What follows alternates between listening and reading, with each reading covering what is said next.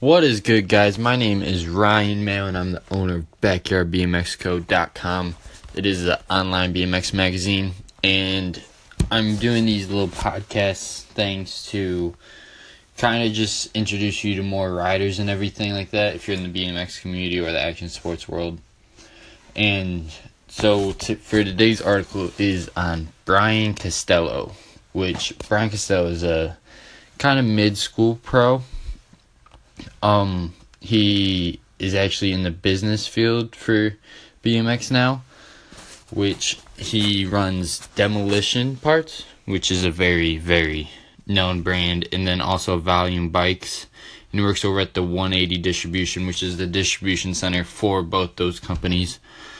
And he's the owner of Demolition, so he owns the whole entire company pretty much and we did an article on him a couple days ago, and we went to into depth with how he got into BMX and everything like that, how he got into the business side of BMX, because you don't have to be on the BMX bike to still be in the BMX world. You can do photography, open up business, start your own BMX magazine like I do, and uh, we went over the roles that he takes on as being the company owner, which is pretty much the marketing and product development.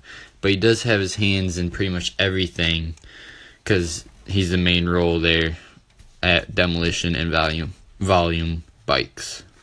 And then also I asked him about uh, what do you look for in riders that you choose to sponsor? Because a lot of riders don't know how to get sponsored, don't know the ways to get sponsored. And uh, his answer was, we obviously look at how good the rider is, but what is starting to trump everything else is their attitude and their fit towards our brand. Our riders definitely have a saying who gets on to. It usually starts with putting in a good word. So pretty much, it's like with every business nowadays, is it's going towards the the name of the brand, how they fit into the lifestyle of the company and everything like that. So that's one thing that sponsors look at. Well, that's one thing that companies look at when sponsoring riders.